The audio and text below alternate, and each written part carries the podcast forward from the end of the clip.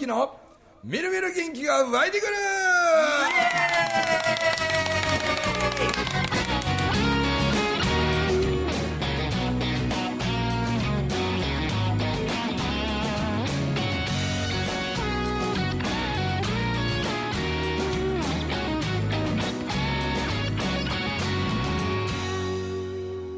はいおはようございます。おはようございます。おはようございます。いやなんか前回のあの夏にはい。やったあの若者の合宿あの話って前収録時した時話したんか？話したんですけど岡山の話になってたんですよ。はい。今度岡山で第2弾やろうかなみはい。たいな、でもやっぱね夏休み冬休みとかっていうあの長期休みの時じゃないとやっぱりなかなかにねあの不登校率夏やった時結構高かったから だからあの平日やっても大丈夫かなみたいな、ねどうせ学校行ってないならおいでよ合宿みたいな。ノリでと思ったらやっぱ全然なそうですね。問い合わせもなくてなしたから。ね。もう冬休みにあのもうやろうと。冬休みにやるんですね。はい。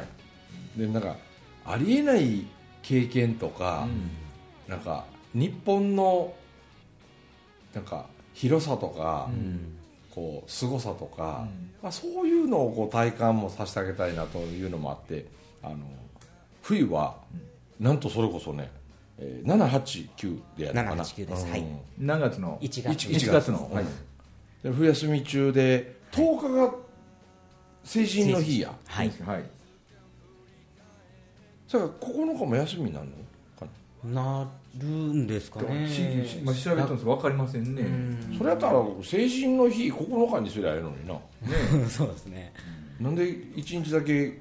昔僕らの時って成人式って1月15日でしたもんね。き決まってました決まってましたもん。ん。そうなんですね。うん。へうんまあでも789 1月789、はいはい。でそれもね初初日に北海道でやるんですよ、その、え？青春青春合宿を。この寒い時に。寒い時にあえて。あえて寒い北海道で。北海道で、ほんで7日の日にみんなそれぞれい全国いろんなところから、まあ、そのね一人で飛行機乗ってとかピーチとか、うん。ああいうえーなんちゅうの？安いやつ。LC じゃない。L- LCC ね、はい。なんかああいうので、あのう調べるところからもあのあの名前がね前は心のリミッター会場合宿とかみたいに、長いなそれみたいな。であの時みんながな青春っていうことをだから今時の自分らは青春青春っていうらしくて、青春合宿でええやんけみたいな、で、えーまあ、そこからもう青春合宿っていうふうに僕らも言ってるんですけどね、だけどあのその789の初日の7の日の、えー、と昼から？2時とかぐらいからひらりちゃんのその12月18日の神戸でやるその芸術センターでやる僕とひらりちゃんのそはい。のコラボイベントの,、あの今んとこ先はその神戸と1月7日の札幌と7日に札幌でやるんや。札幌でやるんですよ。はいはいはいええ。はほんでそこにみんな札幌集合なんですよ。いまた粋な ほんでいきなりのその青春合宿1日目まあいわば第一講義、はい。佐藤ひらりを間近に感じるから 始まって。でそのままあー、まあ、懇親会もね、うん。もうその子たちもみんな混ぜ込んではい。で札幌の、まあ、五円紬やいろんなこう大人たちとたくさん触れ合って、そのコミュニケーション能力を高めるよみたいなことのもう実践編ですよね。ほんで、まあ、そこの懇親会までした後にあの、まあ、互い生日本のある、ところまでね、あの移動して、うん。でそれで、えーまあ、一泊。で次の日がメインですよ2日目がね、はい朝からまずやるのがうーん近くにあるワカサギが釣れる湖でへ氷に穴開けてえ前話しましたね。え。ワカサギ釣りそれができるところがあって はいはいはい。でワカサギ釣りして、うん。で釣ったワカサギフライにしておかずにしようぜみたいな。で、えー夕方からはあのマイナス10度以下の極寒の中バーベキューやろうかみたいな。極寒バーベキュー。寒くてたまらなくなったらもう雪合戦本気でやれみたいなのが。ちょっと五右衛門風呂もあるから高井線のところに。で五右衛門風呂でバンバン引いたいてで次から次へどんどん入ってで湯じゃんじゃんこうね外へ流すぐらいもうおまきバカバカ入れたらもうそんな五右衛門風呂に入る体験させたり、あとは鎌倉も作っと作ろうと、はいはいはい本気で鎌倉作って鎌倉の前でバーベキューしてみたいな。で釣ったワカサギフライにして食べるぞみたいな。あなんかそれをで朝ごはんとかそんなんもちょうど高安日本のあそこにはあのこんなかまどとかもあるからねもう巻き炊いて、うん。でかまどでご飯炊いたりお味噌汁炊いたりはいはいはいはい。みたいなそういうのも昔はこんなんやったんでみんな言うてで巻き割りして、ね、炊き物くべてしながら風呂沸かしてみたいな。でねみたいなそういう昔ながらの体験とかそのクソ寒い北海道のそのあの辺とまあマイナス10度ぐらいにはなるかなと思うんで、なんかそんな中北海道のみんなの真冬の暮らしみたいなものとかも味わったりね、でその極限のそういうものもあるがゆえになんかこうつながりとか結びつきみたいなもんもなんかできるんちゃうかなみたいな、でサポーター講師ではとしてはあの東野とうん。あの杉あとね。はいはいまた来て。いいですね。初日のひらりちゃんから始まったらだいぶ心がこう揺さぶられると思うんですよ、面白そうやね。楽しみやな。寒なかったら僕乱入したいんやけどね 寒いから楽しいっていうのもありますよねすげえ。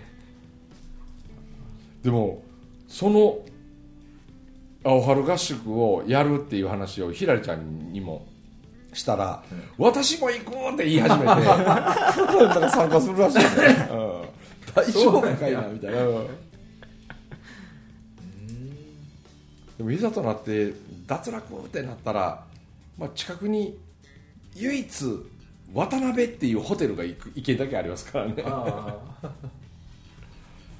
面白そうですね。面白そう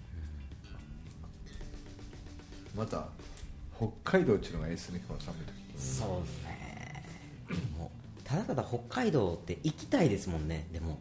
あなんか。あ行ったことない人だってやっぱり行ってみたいところだよはい。ねうん。でも今考えたら LCC ってほんま安いですよね。安い本当安い。ですねえ。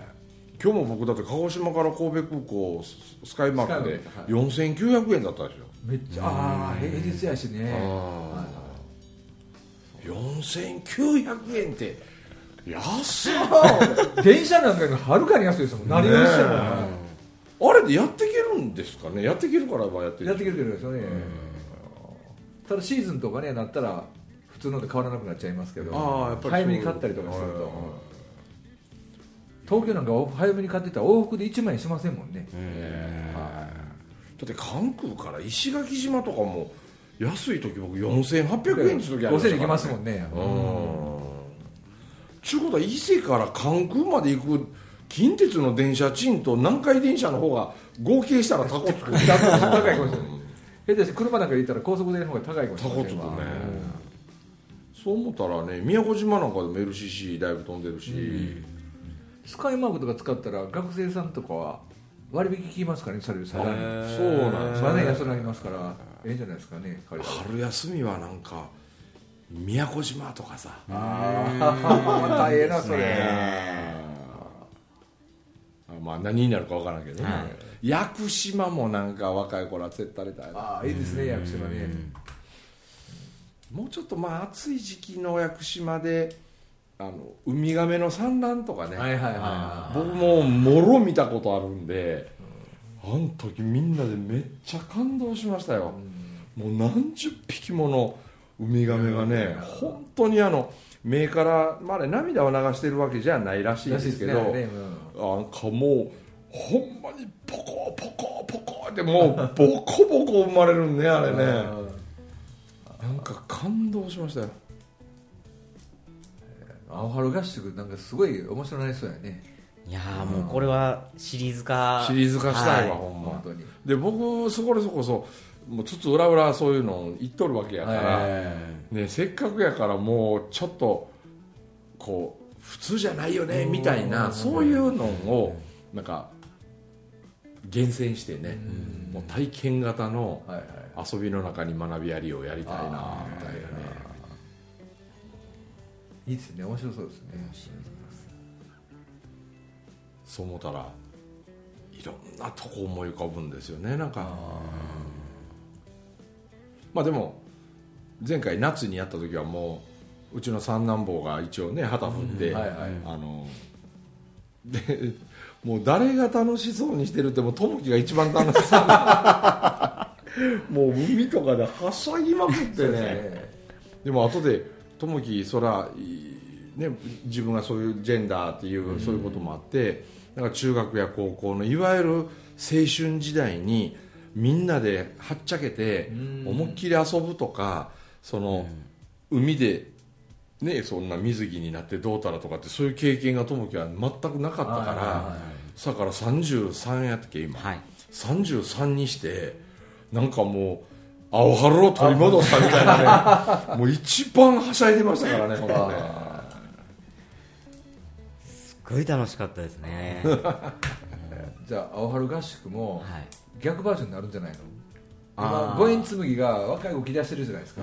だから青春合宿もだんだんだんだんやったらもうそれこそ30代後半とか40代が来たりとかね。ん。なんかなりそうですね。青春合宿に特別枠であの元青春を何人か入れてよみたいなとかね。なんかそんなんなってる人もまたそれはそれでもいいかなと思ってね。もうそこはもう体験型で、うわええと思うわ。ね大人も大人バージョン作ってほしいって結構いろんな人に言われるんですよね。だってある意味青春を経験してない人いるかもしれませんもんね。ですね。あの勉強ばっかりしてたとかん。俺らみたいにあのクラブ活動しかしてなかったとか。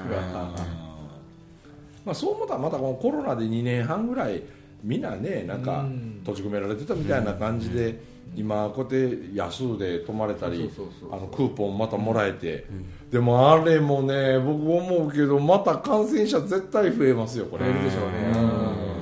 だって8月いい時どうって増えたんは、は帰省する前に PCR、はい。で帰省してからまた帰ってきて都会へ戻って会社に行く前に、一応安心のためにとかって PCR、盆の頭側と後ろ側で2回受けた人がめちゃくちゃ多かったから感染者が増えた。んですすよね。はいはいはい。実は世の中の感染者ってそんな変わってなくて、検査する数が増えりゃ当然出るっていうのと同じように、このこの間から始まったこの旅行キャンペーンのやつも、あのもう早速僕この間聞きましたよ。だから4人であのそんな遠く行かんでも美味しいもん食べがてらに、久しぶりにちょっと4人旅行こうよみたいな、はいはいは行こう行こうってなってでもう宿も抑えて、うん。出ていくか何して遊ぶかみたいなとかのやつの予約せなあかんやつもみんな予約して、あだけど三人4人が4人とも3回ワクチン打ってない打ってるわけじゃない、はい。1回しか打ってない人もおるはいはいはいしい。っぺんも打ってない人もおるし、で中には3回打ってる人もおるやろうけどけどね1回2回とか打ってないとかっていう人はん陰性証明がいりますよね。ね。はい。ほいで4人でねあ陰性証明取ってこな。もう明日から出発やからっつって、はいはい。陰性証明取りに行ったら1人陽性って出たんですって。そしたらあんただけ陽性出たからもううちおときやうちら3人で行ってくるわとは言えないじゃないで言えますすかわね。うん。これもう旅行全部キャンセル。ここでしばらくしてほとぼり冷めたらじゃあまた予約してまた4人で行くの？あの PCR 取り受けに行くの？って。でまた出たらまた行かれへんなってくるよねって。言いながら行かんでいいはずの人たちまで検査に行く人数が今から爆発的に増えますからね。そしたら感染者がまたドーンって増えるんですよ。絶対増えるでしょ。ほんとまたテレビがややか言うんです。あほんとは経済止めろの話になってくるんですそしたら何のためのキャンペーンなんてね。もう水際もこんだけ緩和してきたんやったらうんまた自己責任ですぐらいの感覚でねあの陰性証明っちゅうやつで僕らもこうやって出張出張って前もそんなねキャンペーンやった時はほんまにあの3000円のクーポン毎日のようにもらえていやなんかめっちゃありがたいなみたいなねホテル代も安くなったし。で今回もと思ったらあの僕は3回もワクチンとか打ってないし、はまあ実際僕も打ってないから、うん。だから陰性証明取りに行ったら安く行けて、それでその3000円のクーポンももらえてと思ってたんですよ、そしたら聞いたらその陰性証明の有効期間は3日間3日間だけそうですよ、と3日後と3日後と PCR 受けてたら 何のこっちゃ分からんですよね、で僕が三重県の人間が三重県の地元で PCR とかやるのはタダで受けれるのあるけどちゃ違う都道府県やと結構お金かかりますよねあれね。かかりますかかります、そうなん。です、俺だっていつやったか去年それこそ阪神のタイガースのみんなのところへあの開幕から9連敗のはい時監督電話くれてで僕タイガースと話しに行った時、申し訳ないわ文明さんって一応球団がすごいうるさいんであの PCR 受けてもらえん、持って証明持ってきてでその時はもうバーッすぐ調べてで大阪で PCR 受けに行ったら、めっちゃなんか怪しい病院やったんですよ。なんか外国外国の人が何人もお客さんいてて、えほいでなんかあのなんかこう診察というかこうちょっと面談みたいな感じでお医者さんとはもうリモートなんです。で「あ中村さん熱はありますか?」って言うないですよ」言うて陰性証明欲しいって来てるだけで「ああそうですか。あ体調の悪いところは他にも何もないです。あそうですか。じゃあこの後とかって言ったらあの一人の人と「じゃあちょっとお顔上げてください」って言ってで言ったら綿棒シュシュシュシュはいこれで終わりです。でしばらく経ったらあの陰性かどうかはあの携帯電話に届きますと。で携帯からそのコンビニでプリントアウトしてもらったらはいはい。それで陰性証明。じゃあもうお帰りいただいて結構です。お支払いはってこちらで2万2000円でしたからね。へえ今はあんなにせえへんと思うけど、でもあの2万2000円の PCR 検査を受けるために病院の外まで長蛇の列やったよ。へ僕が行った時だけでも30人はおったんじゃな。いえほら30人があんた2万2000円ずつ払ったらどうなるの？66万ぐらいですか、そういうのあるな、えだからもうあの時間だけやで。一日あれやってたと思う。やってんやと思うわ。でまたケータリング来るときにねネガティブとかって来るから勘違いしますもんねあれ。陰性はネガティブやからね。ネガティブってくるんですね。ネガティブできますよ。僕も4回ぐらい受けましたもん PCR あそうなんですか。その受けてくれな困るとか。特に会社の研修行く時なんてもう大手さんなんて絶対出してくれ言われますから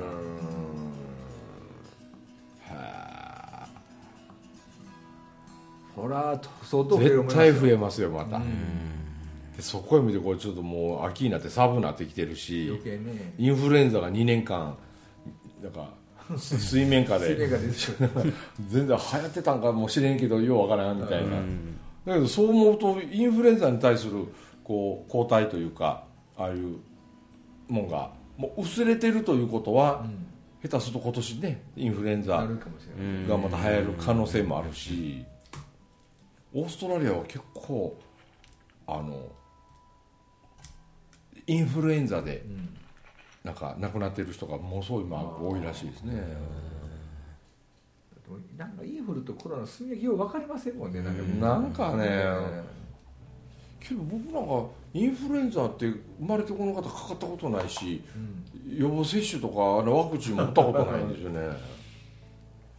あの一回面白かったです本当にうちの嫁はんが少年野球子供らの少年野球のこう運転してね56人乗せていかなあかんみたいな。でちょっとインフルエンザちょいちょい流行ってきてるし一応インフルエンザの予防接種だけワクチンだけ、はいはいあの打っといてもらいたいって言って監督から言われて「あそうですか」言うてインフルエンザのワクチンを打った嫁はんだけその時インフルエンザでかかりました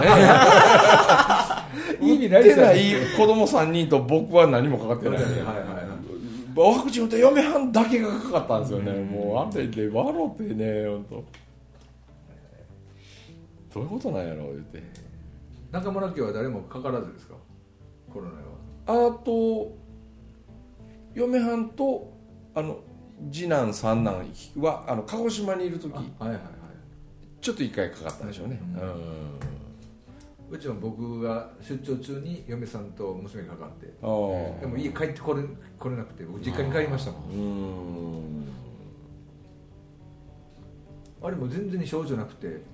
あのなんかの行事に行かなあかんからって PCR 行ったばっかりにあ陽性やったなと思ったんですえー、あそう奥さん。そうです。おだからうるうるさかったっすよ僕帰ったら。あの昼飯何々買うてきてあい買うてきて買うてきて買うてきて。でー。玄関切ってぶら下げて僕ダッシュで帰らなあかんですよ。えあれ症状なかったらタコつきますよ。ー、お前。あ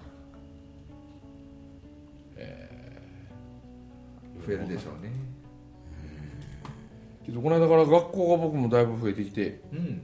で最近は登下校中はマスクを外しましょうっていうふうにもう言い始めても、子供らも誰も外さないらしいですよ。それは大人が外さへんやから子供は外さないですよね。だってえ子供たちにマスクして、あの帽子かぶってサングラスかけとう人とね、マスク外しとう人とどっちが悪いって言ったらマスク外す人しか悪いって言われるのね。ああどっちが悪い人に見えるかってそう話そうどっちが悪い人だそれ普通帽子かぶってマスクはめてねサングラスしてたらもう強盗犯みたいな風にね。この2年間に子供たちはそっち側が正しいと思ってますよね。でもこれのあれでコミュニケーション能力の低い子がどんどん育ってるでしょうねだから素顔を見られるのは嫌みたいなもうなんかマスク外すかしいってよう外さんみたいな子もめっちゃ今多いんでしょ。どっかの国の宗教みたいですね本当ですよ。もうイスラム教のこのなんかあの、ね、頭からかぶるあれと似たような話になってきましたよこれ本当ね。で僕らもしだって公演しててももう全員観客はマスクしてるからあー笑ってるかどうかも分かんないし、わかん。ほんまこの目を見てなんとなく喜んでくれてるのかなどうなのかなみたいなことを察知せないけんっていうのもなんとなくちょっと慣れましたけどね僕ね。あれふみちゃんとかあれですかやっぱりこう喋るときに「マスク外していいですか?」って言ってから外します？それとももう外したまま出ていきます？出て行ってから外してますね。あ一緒ですね、え一応観客にね確認してからじゃないと思って、はい。前の方の人とかにまあ政府が言うてる距離は空いてるしはい。換気システムもあるっていうことですけど、気になりません？大丈夫ですか？みたいなことはちょいちょい前の方の人にはね、そうなんですよ。マスクしてるとねやっぱりマイクがあっても聞き取りにくい時ありますもんね。それとなんかあの切符買うたりなんかの時このアクリル板とかあのこのビニールのあれがぶら下がってて、で向こうの人マスクしてる。でこっちもマスクしてる、下空いてるとここんだけしかあれへん、あれ全全くこう話がしにくいですよね。しにくいしにくいで僕なんかちょっと耳遠い方やから「あは？は？言うて「ちょ申し訳ない。マスクちょっと下ろして喋ってくれへん」言うて。もう何言ってるか全く分からへんわ言うてね。わかるわかる。ほんまわかりませんね。うわかりますわマスクがほんま標準装備みたいになってきてますよねもうね。まあマスク安くなりましたけどね一時比べたら。ああ一時すごかったです高ね。かったですもんね。まあ外国の観光客の人たちもいっぺんになんか増えましたね。急に増えましたね。うん。特にこれ多いですよ神戸あそうですか、いや大阪でも増えたなと思ってね。うん。けどなんかもう各国は中にはほぼみんなマスクはもう外してませんでしょ、うん。で中にマスクしてる人がいるとねああの人偉いなマスクしてるわとかじゃないんですよね、あの人コロナにかかってるからマスクしてるんやあうーん。マスクして街歩いてる人はあコロナにかかってるけど用事があって出かけないかんからマスクをしてるんやっていうふうにマスクしてる人はかかってる人っていうのがもう外国の一般のなんか認識らしい、あうん。で日本来てみんなマスクしてるのが えーみたいになって。びっくりするやろね。すごい安い値段でマスク売ってるのにものすごくみんな驚くらしい。ですそれと今この強烈な円安でしょ、はい。もう昔日本がねバブルのどうたら言った時韓国行ったどこやら外国行った東南アジアとかでみんな昔のねバブルの頃日本人が金ばらまいてはい。遊び倒してみたいなことの今逆になってますよね。逆ですね先進国でこんなに安全で清潔で人が親切でいろんなありとあらゆるものが揃ってて、今日本で買い物するのが世界一安いって安いですよね昨日もカナダに今いるっていう人としちょっと喋ってで今用があってちょっと日本に今帰国してるけどもうカナダなんかは例えばお寿司屋さんの職人さんとか日本円にするとあのいくらか前まではね、あの年収で言うたら350万とかねはいはいはい。400万ぐらい。でも今カナダで寿司握れるってそれだけでね2000万はもらえるってでもその円安のそれと、やっぱり日本の僕ね昨日もそんな話しててね日本のなんか伝統工芸とか、文化とか歴史とかって、あのハイテクノロジーな技術を開発した。でそれををみんな教えすぎてしもてよその国に工場作りすぎてしもたんでいつの間にかハイテクノロジーが逆転されたわけじゃないですか、ですでも昔ながらの古来からある日本の伝統工芸とか、なんかそういうものとかっていうのは真似しようにもできないじゃないですか、はい。うんそして長い歴史を持つ日本っていう国に憧れを抱く人いっぱいおるわけやから、僕はもっとソフトの面をねもっと外国いっぱいこう売りに行かんとねもう日本の若い子はもう覚悟しとかなあかんですよね。将来外国へ出稼ぎに行く時代が来るっていう、もう来るでしょうね。あ日本だけでは食ってかれへんって言って、それとあと、ね、ベトナムやいろんな国から日本で働くとお金になる。で自分の祖国へ送れる、もうこれがこの円安で日本に来て働いてても何にも儲からんって。そうなんですよだから今もうどんどん国へ帰っていきが始めてるらしいですね、そうなんですよ。すごい勢いで。するとこれがまた人手不足や。うん。あの本当に僕今関わってるんですよ、あのミャンマーっていう国の。あそこだけちょっと特別で。でちょっととある大学の教授に頼まれてと今年の夏ぐらいからやってきたんですけどもう10月からピタッとこ来ないんですよ。うん。日本に来て働いてもあんまり給料変わらんらしいです。円安で同じ日本円を送ってんのにその円安がゆえに向こうの国の金に戻すともう価値激減りやから。日本に行ってる意味がない。ないって言ってましたね。で密かに今アメリカにあの入ってくる人が増えてるらしいですあよ、ああら経験しはい、で日本語を学ぶ人が東南アジア多かったのに、今もう断然英語でみたいですよ。って考えたらそうやってほんの少しのなんか社会的な円安円高みたいなものの出来事だけで大きくこんなして変わるんだったら、なんか外国人労働者を当てにしてって一時期よずいぶん言ってましたけど、いややっぱ僕は高校生のアルバイトを認めるべきやと思いますよ。おっしゃる通りですね進学校はね、うん。バイトなんかせずに勉強して大学行ってお医者さんになってもうたり、法律家になってもうたりってするべきやと思うけど、ほんまに見るからに底辺校っていうかね、偏差値低い学校の子ら大学行く子ほぼないんやから、ほな社会人になるためのもう実地訓練でどんどんアルバイトして、でみんなでどうするとお客さんあの先輩方に可愛がられるかとか、いろんな業界をお試しでアルバイトできてで社会に出たら君らみんな幸せになっていくんだみたいな路線でバイトを認めて高校生のパワーを活用すれば、外国人労働者引っ張り込まんでもよくなるじゃないですか。根本的になんか変わっていかなあかん時期来てしまってますよね。来てます来てますほんまに青年の主張コンクールみたいな。ほんまですわ、はい、青年の主張コンクールの続編を次回また言いたいな。そうですね。言いましょうか。てなことでまあ一旦ここで時間が来ましたので、えーお届けしました。中村宮城とともきとあビリーでございました。どうもありがとうございました。ありがとうございました